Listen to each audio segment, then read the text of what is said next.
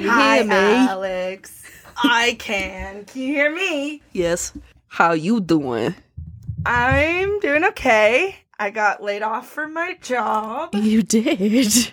and my voice is a little hoarse. So sorry to the listeners for that. We're going to talk about horses today in our episode Really? for my story. Before we do, we should hmm. talk about how they discovered who the Somerton man was. Oh yeah. Yeah, dude. So they they figured out what happened to the Somerton man. It was not the ballet dancer. No, and it wasn't the guy. it was not. It wasn't the guy that was having a affair with that woman. It, it's not anyone that we thought. Right. it's ridiculous. Yeah, it, it turns out that this dude was a 43 year old man named Carl Webb, and he was an electrical engineer and instrument maker from Melbourne, and he was making um instruments and he lived in Adelaide, Australia. He was the dude that they found wearing a suit, and in his pockets there was a pack of cigarettes, a box of matches, a train ticket, and a small slip of paper with the Persian phrase that translated to "It is finished," Mhm. which is unsettling to the nines. I know. I still have so many questions. Like I there's there's so many things where I'm like, well, why did he have that fucking why did he have Tamam Shud in his pocket? Like, what happened? We have no idea. How did he die? But the guy who discovered this is the guy that has been researching this case for decades. So Mhm. good for him. Well, Super wild. anyway. I'm very excited to talk about Alex's home state, Yay! Colorado, Colorado. Rocky Mountain High.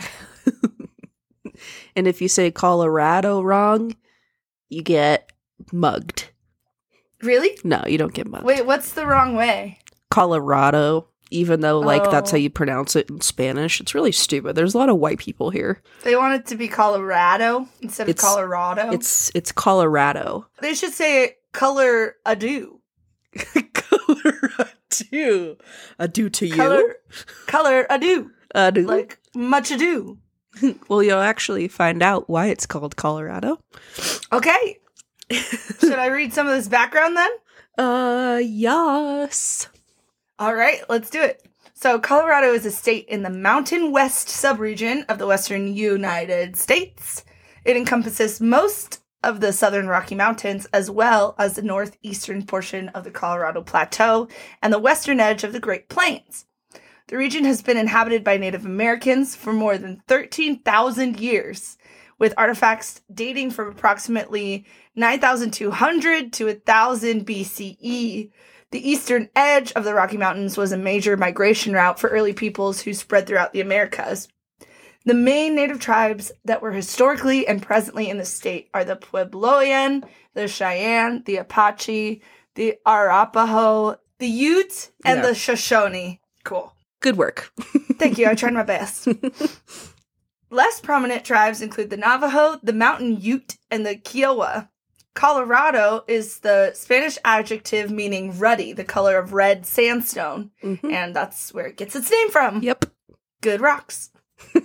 A lot of good rocks, A lot of good rocks. I must say. The territory of Colorado was officially made into a state on August 1st, 1876, so its anniversary is coming right up, Mhm. by U.S. President Ulysses S. Grant. And Colorado is nicknamed the Centennial State because it became a state one century after signing the U.S. Declaration of Independence. Yep. And Colorado also shares the same birthday as Jerry Garcia, Hey! August 1st. Putting the rat in Colorado. For sure. So, Colorado is bordered by Wyoming, Nebraska, Kansas, Oklahoma, New Mexico, and Utah. And it also does touch Arizona in the Four Corners area, but just like teeny corner. Latini corner. Colorado is noted for its vivid landscape of mountains, forest, high plains, mesas, canyons, plateaus, rivers, and desert lands. Colorado is one of the mountain states and is part of the western and southwestern United States. Denver is the capital and most populous city in Colorado, and that's where Alex lives. That's where I live. It's okay. It's okay. it's okay. Colorado is comparatively a wealthy state, ranking eighth in household income in 2016. It also ranks highly in the nation's standard of living index. A lot of people like it there. It's also pretty expensive to rent there. Mhm. Major parts of the economy include government and defense, mining, agriculture, tourism, and increasingly other kinds of manufacturing. Oil and gas is a big Oil one too. gas. I guess you could put that into mining. yeah. And I'm also going to say music. The music industry is huge. in Colorado. Absolutely. With Red Rocks there and Mission Ballroom and It's amazing. And there's so much music that happens there all the time. It's pretty much the reason I moved out here and still is. Just come come visit. I should now that I have no schedule. yes. but Chris still does. Yeah, that's true. schedule. Yes, So. definitely a schedule. But I could come maybe. Please. knows? We could do a we could go to the Stanley Hotel. We could do Girls' Day. We could go Girls' girls, Weekend. week. Honestly, we could do Girls' Life. I was just about to say, can we just do girls life? Girls' Life. Anyway, here's a tiny bit more history. So, with a strong history in the gold mining industry, including the mid 19th century gold rush and large swaths of empty and rural land, there is much room for this western state to have its fair share of folklore. Add that with the Native American folklore that has been passed down in the state for thousands of years, and you can imagine that Colorado is incredibly rich in all types of legends and spooky stories. and that's the history. Absolutely. Uh, now I'm going to drink this wine while you tell us your story, Alex. okay. Cheers. Clink. Cheers, Clink. I am so excited to talk about this one because I have been there. And it Oh, is- she been there. Oh, she been there. I'm doing the Stanley Hotel, which is in Estes Park, Colorado, and I'll tell you guys all about where that is, what it's about, all the hauntings, and all that good stuff. It's fantastic. Talk about my info here. I got it from amuse.vice.com, Colorado Encyclopedia, slash slashfilm.com, amyscrypt.com, and uncovercolorado.com. So, designed and funded by this man called Freeland Oscar Stanley, the Stanley Hotel opened in 1909 in Estes Park, Colorado. Some people say Estes, but that just reminds me of testes. I don't like it. Testes Park. I do like it. That's funny as fuck. Yeah. so the first class resort helped make Estes Park into a tourist destination, especially after the establishment of Rocky Mountain National Park in 1915, which is about five minutes away from the Stanley Hotel, the entrance is. Cool. So the valley that Estes Park is in is absolutely gorgeous. You drive up from this little town called Lyons, um, spelled with a Y, which is a really small town in the foothills, and you drive through the trees while reaching a few high points, and you drop into this huge valley where there's this massive reservoir right in the middle of it, and it's surrounded by massive rock walls on all sides. It, it's Cool. just incredible. The road actually takes you right over the center of the reservoir. So you have the, the reservoir on both sides of you when you're driving through the town. And basically, the town and unincorporated neighborhoods are scattered around the reservoir. And in the late 20th century, the hotel gained notoriety as the inspiration for Stephen King's horror novel, The Shining Da da da. which is the film adaptation is literally my favorite movie ever. And course it is. Of course it is. So it's now part of the Grand Heritage Hotel Group. They bought it in the 90s, I believe. And the hotel survived the September 2013 floods largely unscathed and continues to be a working hotel and tourist attraction, with even spirit tours for those who are interested in getting to know the ghosts of the hotel. One note about the flood in 2013 I was there Whoa, what? and it was terrifying. Yeah. I'm sorry. Excuse me. Please explain. so the flood of 2013, it was a they called it a hundred year flood. I was going to CU Boulder at the time, so I was living in Boulder, Colorado, and that's about 45 minutes north of me where I live now. And basically it was actually like a week before my birthday and, and my boyfriend at the time was gonna drive over to visit and see me everything pretty much got fucked because there was this massive rainstorm that didn't stop for three days this area is not equipped for that amount of rain. It's just not. Like Portland, Oregon, cool. Yeah. Here, It can rain forever and nothing bad will happen. yeah, I mean, like And it does. yeah, like a lot of Colorado is is a desert. Like you're in a high desert. It's called a rain shadow desert where basically the mountains pretty much take up all the moisture and then by the time it gets over to us to the front range and, and to the to the flatlands, the clouds basically dissipate and lose energy and it doesn't rain much. Except in the summertime, it can rain every day for five minutes right around three o'clock every single day. But that's normal. It rains for five minutes. And then, Okay. so basically, it rained for three days and everything got flooded. I remember I was I didn't I didn't bring a rain jacket to college and then I didn't have any rain boots so I was just walking around town in my chacos And getting wet. and getting very wet and all I had was my bike but there were buses running up until a certain point and I remember getting on a bus to go see my friends that lived in another dorm about a mile away from my dorm and the bus opened its doors and it like pushed water away like that's how flooded it was oh. in Boulder it was I can probably picture that. isn't that crazy like uh, uh, the water is probably up to my knees and I'm like five eight You are, yeah, pretty tall. So if it's Yeah. your knees, that's Yeah. pretty high. pretty fucked up. So it uh, destroyed a lot of buildings, a lot of businesses. It made a bunch of roads going up to Estes Park collapse, and there was Oh, like people no. stuck in cars and shit. Like it was fucking awful. Boulder, especially, it's it's a f- it's a floodplain. Like there's a there's a Mhm. creek going through Boulder called Boulder Creek, and there's bridges that go over in certain areas of the town, and the water was above all of the bridges. So it was just getting completely flooded. Yeah, it was scary. Or when the water receded, uh, there was pretty much like a foot thick slab of mud everywhere in downtown Boulder, and it was awful. wow. Yeah. So that's what happened. So was the hotel damaged at all by this?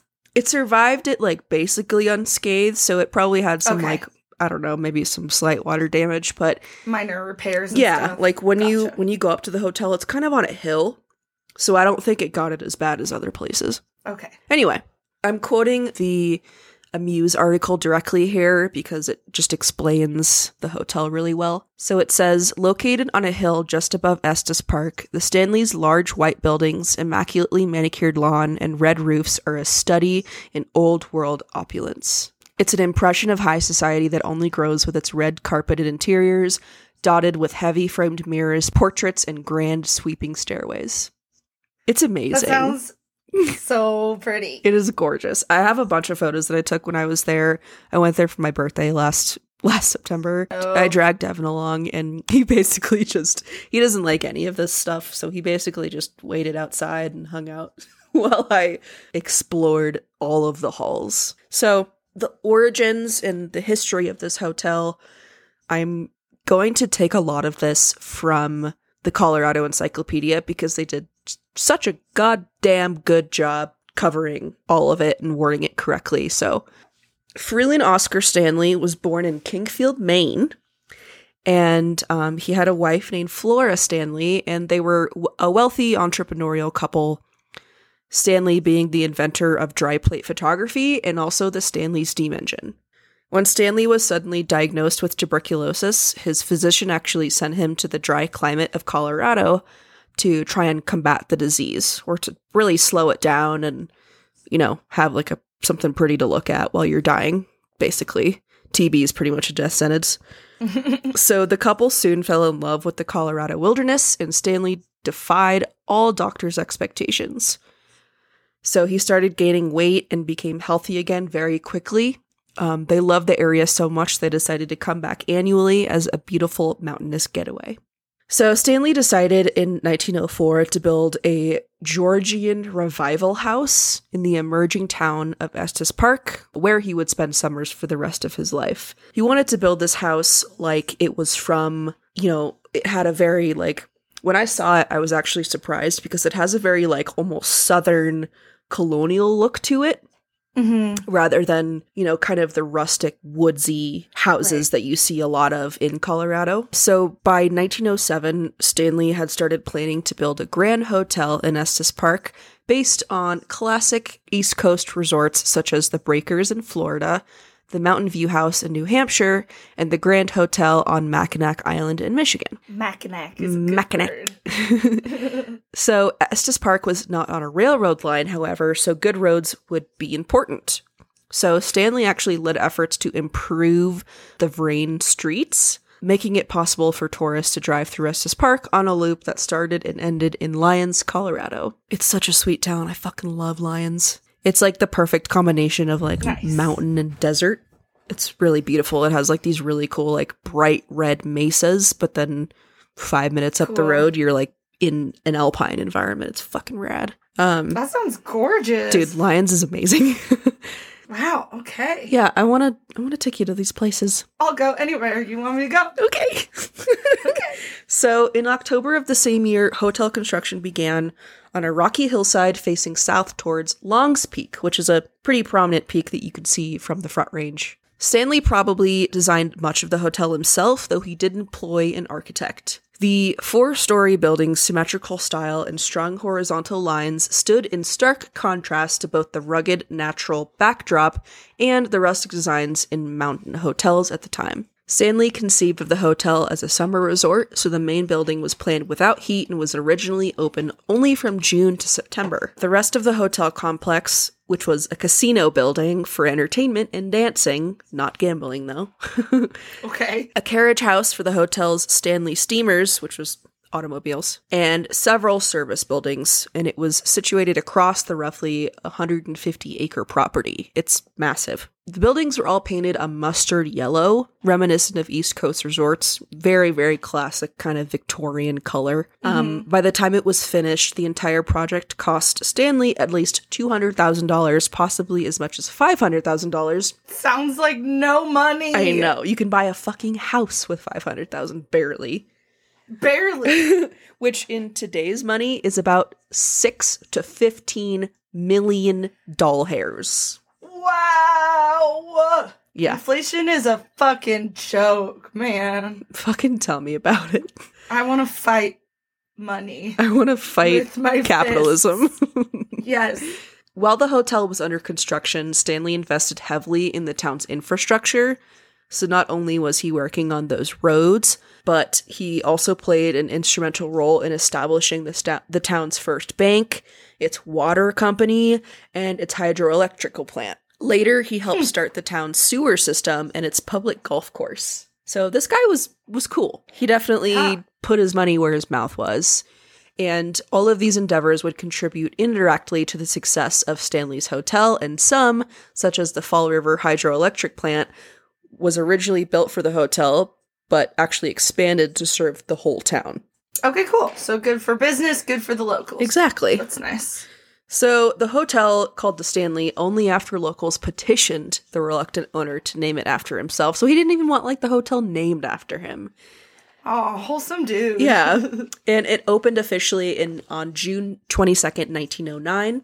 It featured 88 guest rooms in an elect in all electric kitchen, which was a pretty big deal back then. And it was designed by Stanley and powered by his Fall River hydroelectric plant. So the first guests were members of the Colorado Pharmacal Association who convened at the hotel for their 20th annual meeting. After the success of the hotel's first season, construction began on the manor house next to the main building, which is also just as gorgeous. It's basically a scaled down version of the main building, and it was ready by that next summer. It has 33 rooms that were fully heated, unlike the main building, which allowed the hotel to operate year round. So, not mm-hmm. just in that really small window. In the 1910s, fleets of Stanley steamer automobiles whisked guests up to the hotel from railroad depots in Loveland, Longmont, and Lyons. The Stanley was a model mountain resort complete with a nine hole golf course, tennis courts, lawn and indoor bowling, croquet, and billiards. Fun. It's had its it had its own private water plant, laundry, and garage. On weekends, guests could enjoy a leisurely afternoon on the veranda, which is so beautiful. Attend the Saturday evening dance at the casino and catch the Sunday afternoon concert in the music room. that sounds fun. I know. Harry Houdini actually performed in the concert hall, and the trapdoor he used for his famous escape act still exists on stage. Wow. That's so cool. Yeah. it also has one of the state's largest whiskey bars. Oh, Fuck I'm yeah. in. Let's go. I love whiskey. So, despite its high prices, which was five to eight dollars a night at the time, when other Estes Park hotels charged only one or two, the Stanley generally spent more than it made. Guess how much eight dollars was in today's money? I don't know how many. Two hundred and fifty dollars. Eight dollars became two hundred and fifty dollars. Yep. I'm ready to kill myself. I know. Like, I'm I just know. Done. no, it I'm makes me really depressed. If I could turn, Turn back back time. the profits of the Stanley Motor Carriage Company covered the hotel's deficits, which was Stanley's business at the time, until Stanley sold the company in the late 1910s to a group of Milwaukee investors who refurbished the interior with, you know, new new paint, new carpet, new drapes. The group soon faced mounting debts, however, and in 1929 Stanley managed to actually reclaim the title to the hotel in a foreclosure sale. So the hotel changed owners throughout the years and they saw dwindling numbers of guests as the prices were super high compared to other hotels in the area, mm-hmm. which also resulted in the buildings becoming unkempt. So, despite that, the Stanley was listed on the National Registrar of Historical Places in 1977. So, it wasn't until the assistance of a man named Stephen King that catapulted the hotel into a whole other level entirely. So, after a visit in 1974, the horror author used the property as inspiration for his book, The Shining. Actually, the on site pet cemetery that's Mm. at Stanley is also the inspiration for Stephen King's Pet Sematary. Cool. Yeah. I love Pet Sematary. Yeah, it's great. So Stephen King actually stayed at the hotel and had some very interesting experiences. So I'm going to quote him directly here. He said, We were the only guests, as it turned out. The following day, they were going to close the place down for the winter. Wandering through its corridors, I thought that it seemed the perfect, maybe the archetypal setting for a ghost story. That that night I dreamed of my 3-year-old son running through the corridors, looking back over his shoulder, eyes wide, screaming. He was being chased by a fire hose. I woke up to a tremendous jerk, sweating all over within an inch of falling out of bed. I got up, lit a cigarette, sat in the chair, looking out the window at the Rockies, and by the time the cigarette was done, I had the bones of the book firmly set in my mind. Wow. Badass. And I love him. yeah, and what's funny is that in the book, not in the movie, but in the book, so there's a hose that chases Danny. Oh. Yeah, so he translated that right into the book. Although individual employees are hesitant about making definitive statements on the subject, a lot of variations of we like guests to make up their own mind tend to be said about the hauntings in this hotel. Okay. But even with that, the Stanley is still considered to be one of the most haunted hotels in the country. I talked about my experience before on this podcast, but I'm going to talk about it again. Okay. So when I was there, I was walking through all the hallways. I was paying a shit ton of attention to everything, you know, trying to record some stuff, and nothing happened. And then I went down to the gift shop and I bought a pair of socks with the shining carpet design on them. hmm And then all of a sudden, I heard someone say hi, say, like, oh, hello, in my ear.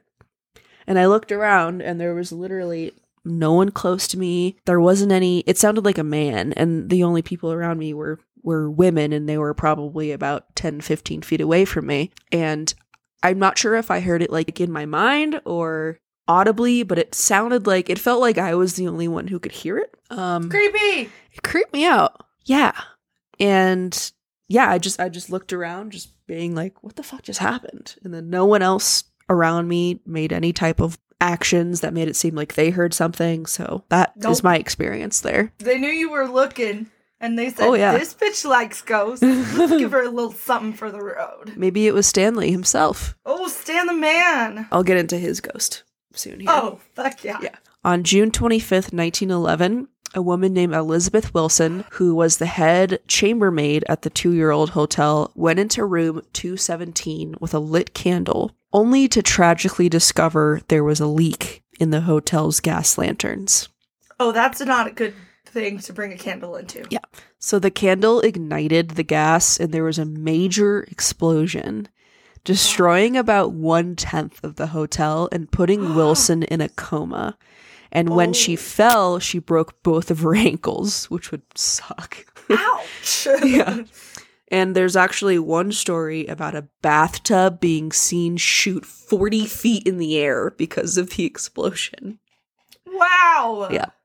So Wilson miraculously survived and continued working at the hotel until 1950. Damn, bitch. I know. Wait, I would leave Me too. instantly. That would be that. And I definitely wouldn't be carrying fire around ever again. Maid's gonna maid. So, according to some guests who have stayed in room 217, the maid is still working there in the afterlife. Oh. Guests have said that they've woken up with their room straightened up and their suitcases neatly organized. Wow. It's awesome. Okay. That sounds great to me. Yep.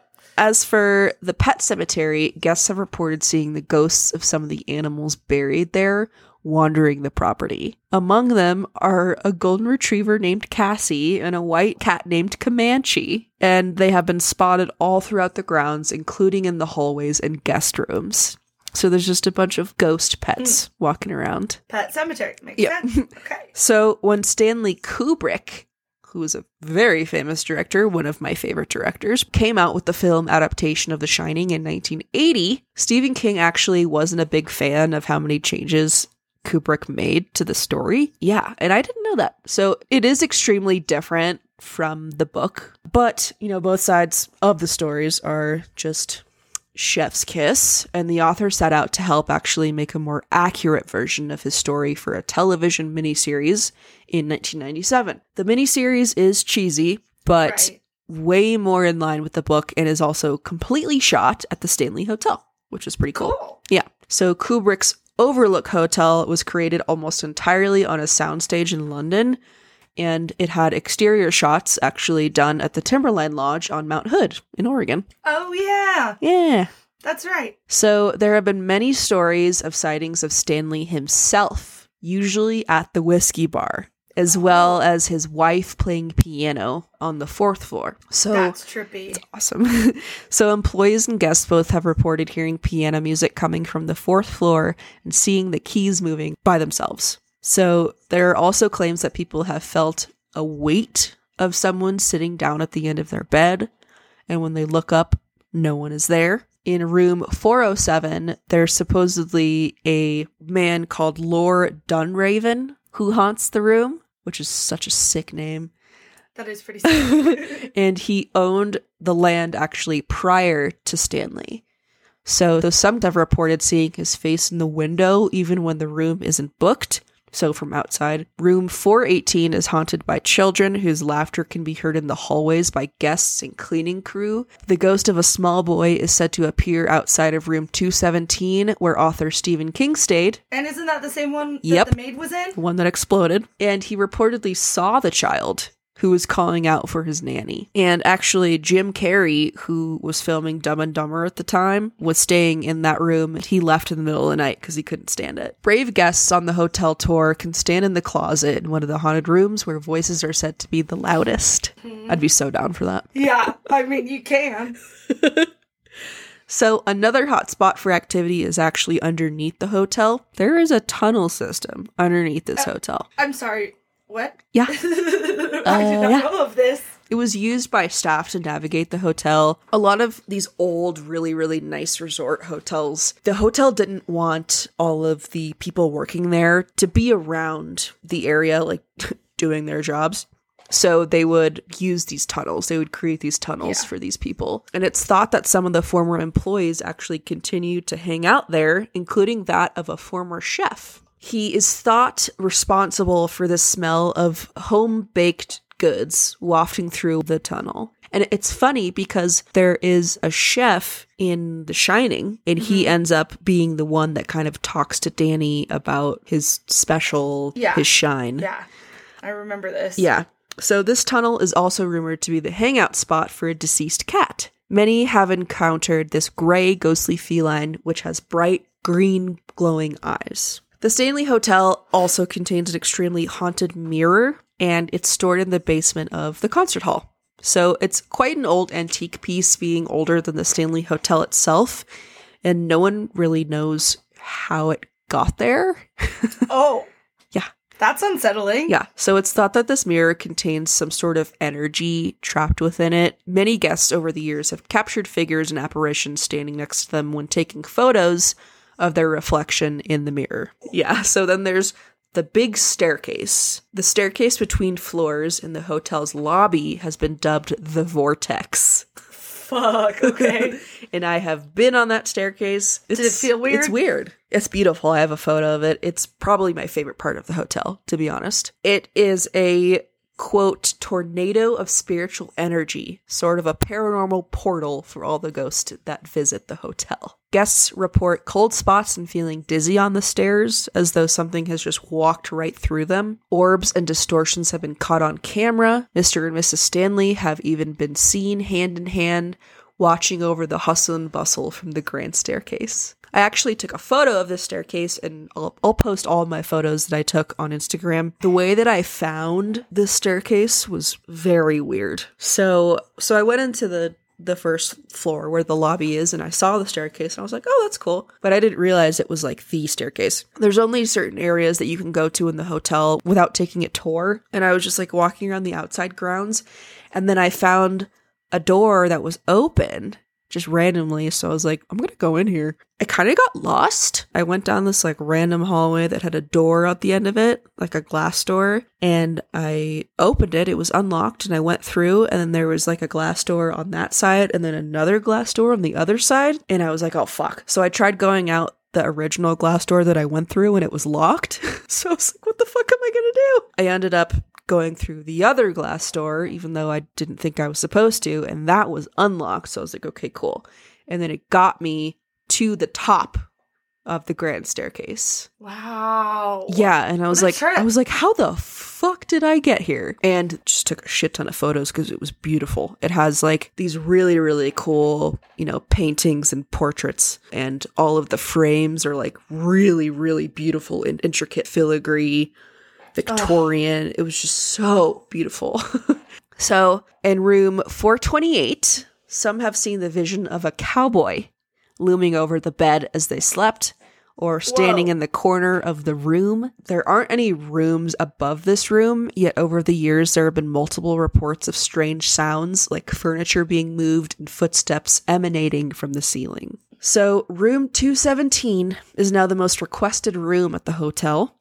The Shining, That- yeah, The Shining movie plays on a continuous loop on one channel of the hotel's televisions. In, That's great. In 2013, the hotel began to host an annual horror film festival. And in 2015, it built a hedge maze on the front lawn based on a similar maze in the film. This article said that it was huge, but it's not. It's really not that big. It's not very big. And when I was there last September, all the hedges were like half dead. And I think they were just doing some construction with it or whatever, but it was still cool. I got you. So next to the Steamers Cafe on the basement level, which is actually right by the maze, there's a poster with helpful tips for determining if your phone actually snapped a picture of a ghost or an orb. And then there are multiple daily spirit tours. The hotel website offers special bookings for all of these rooms that I just mentioned. And room mm-hmm. 217, the number plate for it probably gets stolen about once a week. Oh,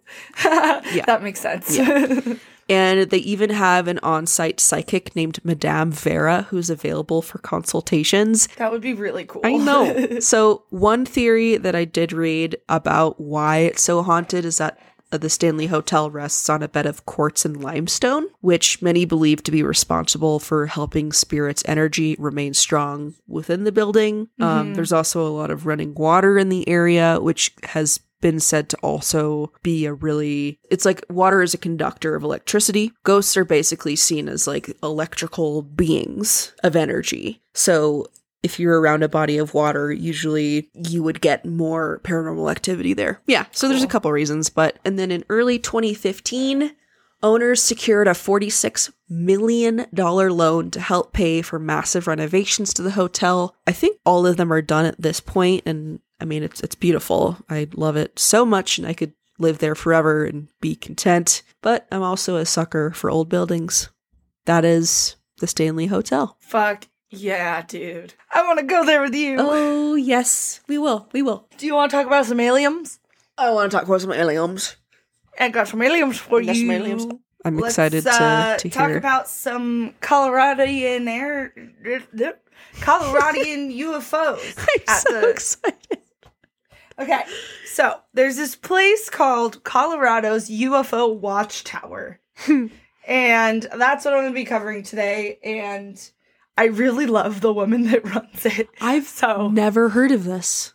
yeah, I kind of had to dig pretty deep to find it because we had done the rock slider guy already, and that's like one of Colorado's biggest cryptids. Mm, Do you know what I'm talking about? in a uh, mini-sode, right? We did, Yeah. yeah. But anyway, so I googled Colorado aliens, and this came up. I love it. Colorado aliens. Yeah, I got a ton of info from a gorgeous article by Joe Rogers. And his article is called It Started as a Joke, but Colorado's UFO Watchtower is now a hotspot for mysterious sightings, I love it. which is great. So, the San Luis Valley, known as the Bermuda Triangle of the West, has been a hotspot for out of this world activity for centuries.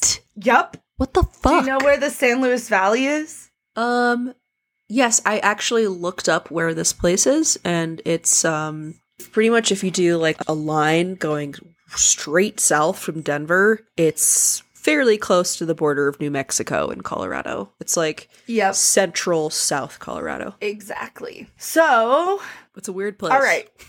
I'm to I'm going to dive right into this. please. So, Judy Messoline's UFO watchtower is located 2 miles north of Hooper, Colorado.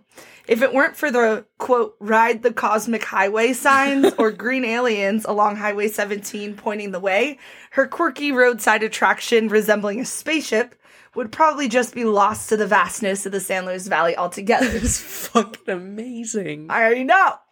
But according to the owner, the place is always fucking busy. There's a place like that um right outside of Moab. always there. Yeah. It has like all this alien shit and everything. It's Man, It's great, I love it. someday we need to rent like a camper van and just go alien spot hopping and just do a tour of all the alien spots all the aliens. Southwest. And then we'll, all the aliens. we'll end at Skinwalker Ranch. um, we'll definitely go there, but we're gonna end at Mothman. Oh. Duh. You Duh. kidding? yeah. And Okay. that ass. and that fat ass. so, Judy Messoline, the owner, mentioned to a reporter, quote, We were closed for four months because of the coronavirus. She has a soft voice and small wrinkles appear around her eyes as she squints in the sun. Her gold sparkle nail polish glistens and she wears multicolor alien head socks. But now that we're open, she continues, it's been kind of a zoo. Lots of people. Oh my god, I love her already. I do too. I included a picture of her that we can put on our Instagram, Yes. as you can see. Oh, she's adorable. She's very cute, I want a t-shirt. right? Me too. So, some call San Luis Valley the Bermuda Triangle of the West. It's been a hotspot for mysterious sightings dating back to the Spanish conquistadors of the 1560s. And now, Messoline's place lies almost smack dab in the middle of it. For her, however, this all started off as a big joke. Judy came to the San Luis Valley to raise cattle in 1995. She said, When I met the locals, they were all telling me UFO stories, and I'd just giggle, saying we needed a watchtower to watch the UFOs from. What? Well, I struggled with cows for four and a half years because they don't eat sand very well, and we had to sell the herd. Which she's just great. Fair. She's just great. then one day I ran into one of the farmers here at a gas station, and he said I should build that watchtower I always laughed about. So I did. Initially, it was just going to be a little old mom and pop business to catch some tourist traffic. Well, we had other tourist traffic come around too. Since opening in May 2000, 231 quote tourists from outer space have allegedly visited the area. Judy claims to have seen 28 of them herself. What, dude? Yeah, and I love it too because she was like a raging skeptic before this. That's so, it's like- awesome. It's just good. It's just great. It's just I love good. it. I love everything about it. it's just good. it's just good. so she says the closest one was between her watchtower and the mountains. It was a narrow UFO and really long, and it zipped across the sky. There's UFOs that look like cigars. Yes. It must have been one of have been those. It must have been one of those. So that happened at 11 o'clock at night, and she said there was over a dozen people there that all saw it. She also said to the reporter who was interviewing her, We had two last night, too. They come in spurts. Love her so much. I know, I do too. I want her to be my, like, weird alien Yeah. grandma. So at the UFO Watchtower, you'll find kids posing for pictures with alien figures in what Judy calls her healing garden. in the garden, numerous psychics have reaffirmed the existence of two large beings protecting two spinning vortexes. Those beings are, quote, here to protect the vortexes, but also here to help people in times of need. As a result, Messoline requests that people leave something behind to receive good energy. All sorts of items, from photos to business cards to pens, keys, toys, and even personal items of lost loved ones, fill the garden. Oh, that's so sweet. I know, I love that. In the Watchtower gift shop are newspaper clippings, shot glasses, photos taken of objects nearby, and even Messoline's own book called The Crazy Lady Down the Road. yeah, that's the name of her book, which I love. So, near the register are two binders full of sightings, written accounts of dancing lights, disc shaped crafts, and even a few detailed drawings, each witnessed here on the property. Over the years, Judy has had a few psychics visit the site. According to Judy, the psychics would each stand in the same spot in the shop and ask, Why did you put this here? she says, I told them it just felt right. Well, then they would say, You know that there's a crashed ship under here. I just thought, yeah, right. But when you hear it over and over from all sorts of different people, you start thinking it might be true. What? Yeah. So all these psychics have said that like the place that she keeps her her binders are exactly where there's a ship, an alien ship underneath the ground. What the fuck? trippy, trippy. What? Inside another of Judy's binders are detailed drawings that the psychic made for her that day, each depicting a large disc shaped object with a dome in the center. One day, a group from the Navy came to the UFO watchtower, she says. My son said not to tell them about the crash ship no matter what. Well, I did, and you know what? They didn't seem surprised. okay, so uh. now I'm going to go back and talk a little bit about the history of the San Luis Valley, and it has a long history of paranormal activity. Awesome. So here's one of the earliest paranormal instances. On September 7th, 1967, near the town of Alamosa in the San Luis Valley, Snippy, a three year old horse, failed to return to the Harry King Ranch where she was oh, stabled. Oh, no. Two days later, Mr. King, the ranch owner, discovered Snippy's remains roughly a quarter mile from the ranch house. Mm. According to his account, the neck and head of the horse had been completely stripped of flesh, leaving nothing but bare, seemingly sun bleached white bone, while the remainder of the mare's body remained unscathed. Oh my god, that screams cow mutilation. it Like totally that does. is what they do. That's exactly it. it's like gross animal mutilation. That's so scary. Mhm. Imagine that. Yeah, and there were some gruesome pictures, so be careful what you Google if you Google this, because I accidentally saw some things that I wish I could control Z out of my brain. Oh, my Whoa. morbid curiosity is going insane. Yeah, it was a little That's much for me, personally. Up. I don't blame you. I'm a sociopath. A little, but a cute one. a little. in a cute, like, I don't mind blood type of way. Not like yes, a, not in a like I'm gonna murder you way. in your sleep. Yeah. Yeah. Yeah, okay, so carrying on. Mr. King returned the next day, accompanied by the horse's owners, determined to unravel the mystery surrounding Snippy's untimely death. But when they got closer to the body, there were more questions than answers. There was no blood found on or around the body, and the flesh appeared to have been re- removed very neatly and with precision. Oh my god. Yup. There were a number of darkened patches said by the witnesses to look like scorch or exhaust marks found Fuck all off. on the ground surrounding the carcass. Fuck off. Yup. and then, roughly 100 yards away, they also discovered a shrub that was squashed nearly flat. And nearby was a series of six small, round indentations in the ground arranged in a perfect circle. No. Aliens. No. There's no other explanation but aliens. How I'm the sorry. fuck? How the fuck? How the fuck? aliens, the fuck. That's how. It's it's aliens. It's aliens. Snippy is the first animal mutilation that was discovered in the valley. There were several others, um, but this was the first one. And there were a myriad of claims and stories surrounding the horse's death. And with the history of crazy things in the sky and the valley, it's believed that Snippy's untimely demise was an otherworldly event. There were some other interesting elements to the initial reports of Snippy's death as well. At one point, the exposed bones allegedly appeared to turn bright pink. What? Also, one person reported that her palm became incredibly itchy after handling some of Snippy's fur. What? There were even accounts of a sickly sweet smell that's that hung in the air around the body. And one thing all these claims have in common is that they're all transitory events and there's no way to whether to investigate whether or not they're real or their cause.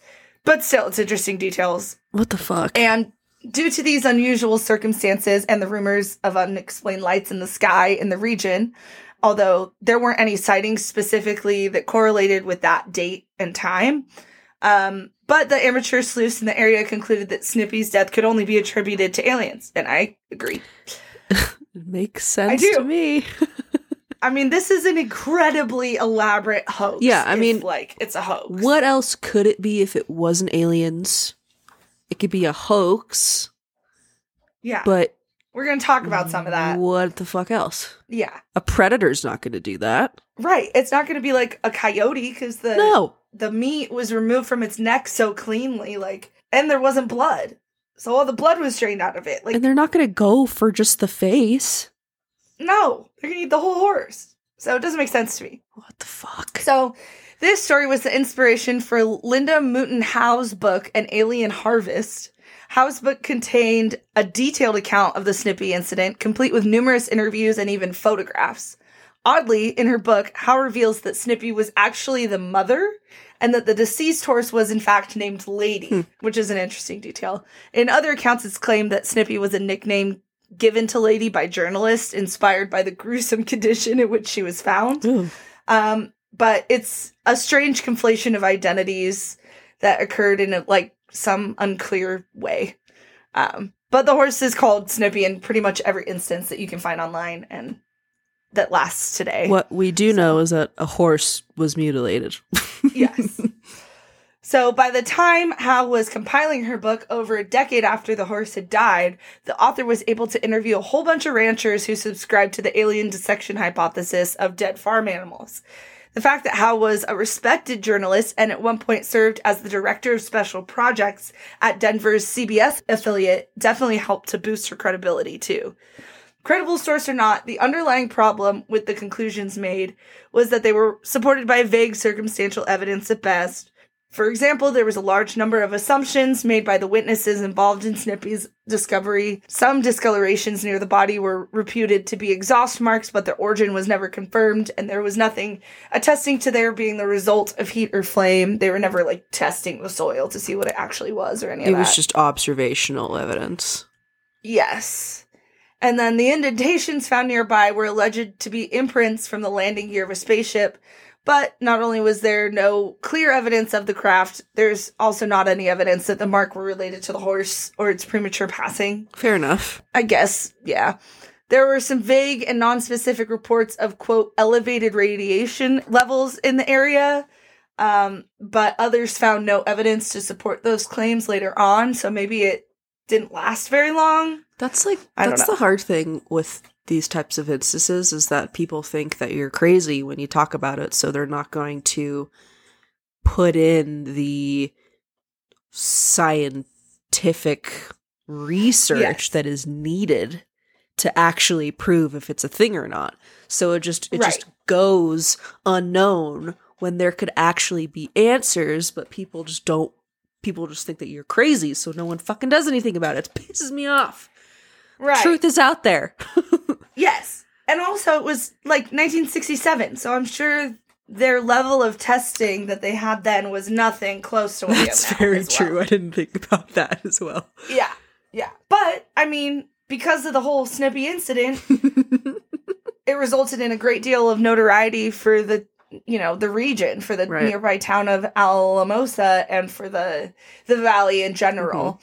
as to some of the other oddities surrounding the case opinions were varied speculation about the cleanliness of the neck wound ranged from the horse getting tangled in barbed wire fence maybe or someone discovering the suffering animal and cutting its throat in an act of mercy but then why would it remove all the flesh i don't get that and why would there be no blood? Right. And the bones being picked clean could be attributed to scavengers or ants. I don't know.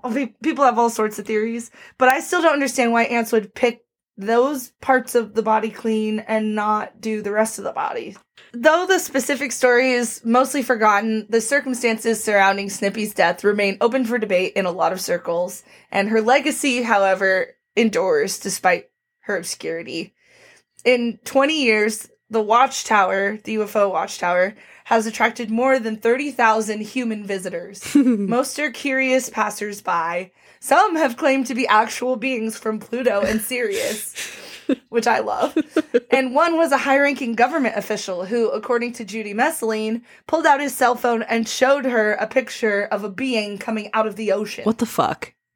I tried to look for more info on that and I couldn't find much. God but damn that it. sounds so trippy. That is so frustrating because I want to know I want to have her job. what the fuck that was.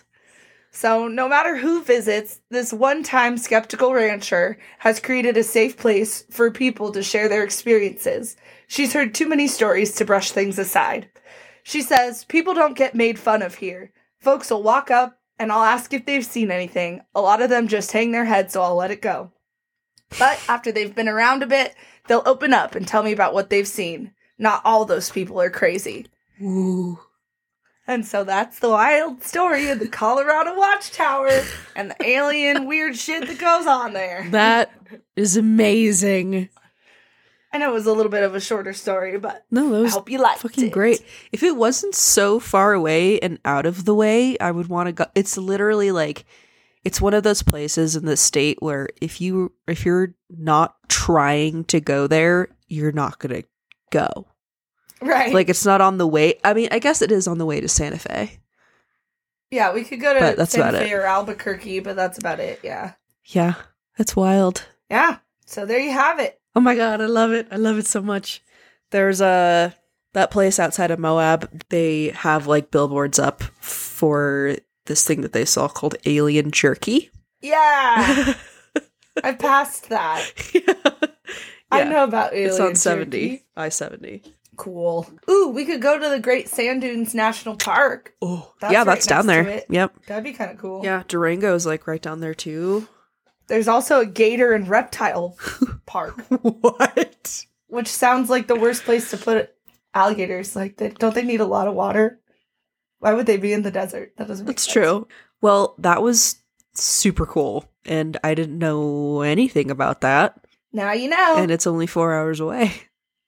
Well, thank you for listening to Le Cryptid Queens. We are so grateful for you, and I hope that you have a week that is not too spooky, but just spooky enough. And keep your eyes peeled, queens, continuously for UFOs, Yup. for aliens, Yup. for ghosties, Yup. for monsters, Yup. for cryptids. Yup. and tell us if you see any of them. Please tell us Tell first. we say hi. and then call us immediately. And um, yeah, if you guys want to check us out on Instagram, we're Cryptid Queens Podcast. We Uh, also have an email. We have an email if you guys want to tell us anything questions, comments, concerns, praise, because my ego needs that right now. Me too. Uh, send us an email at cryptidqueenspodcast at gmail.com. Yep. And um, yeah, if you guys have any recommendations, let us know. And in the meantime, you know, keep your eyes peeled. we love you. Bye.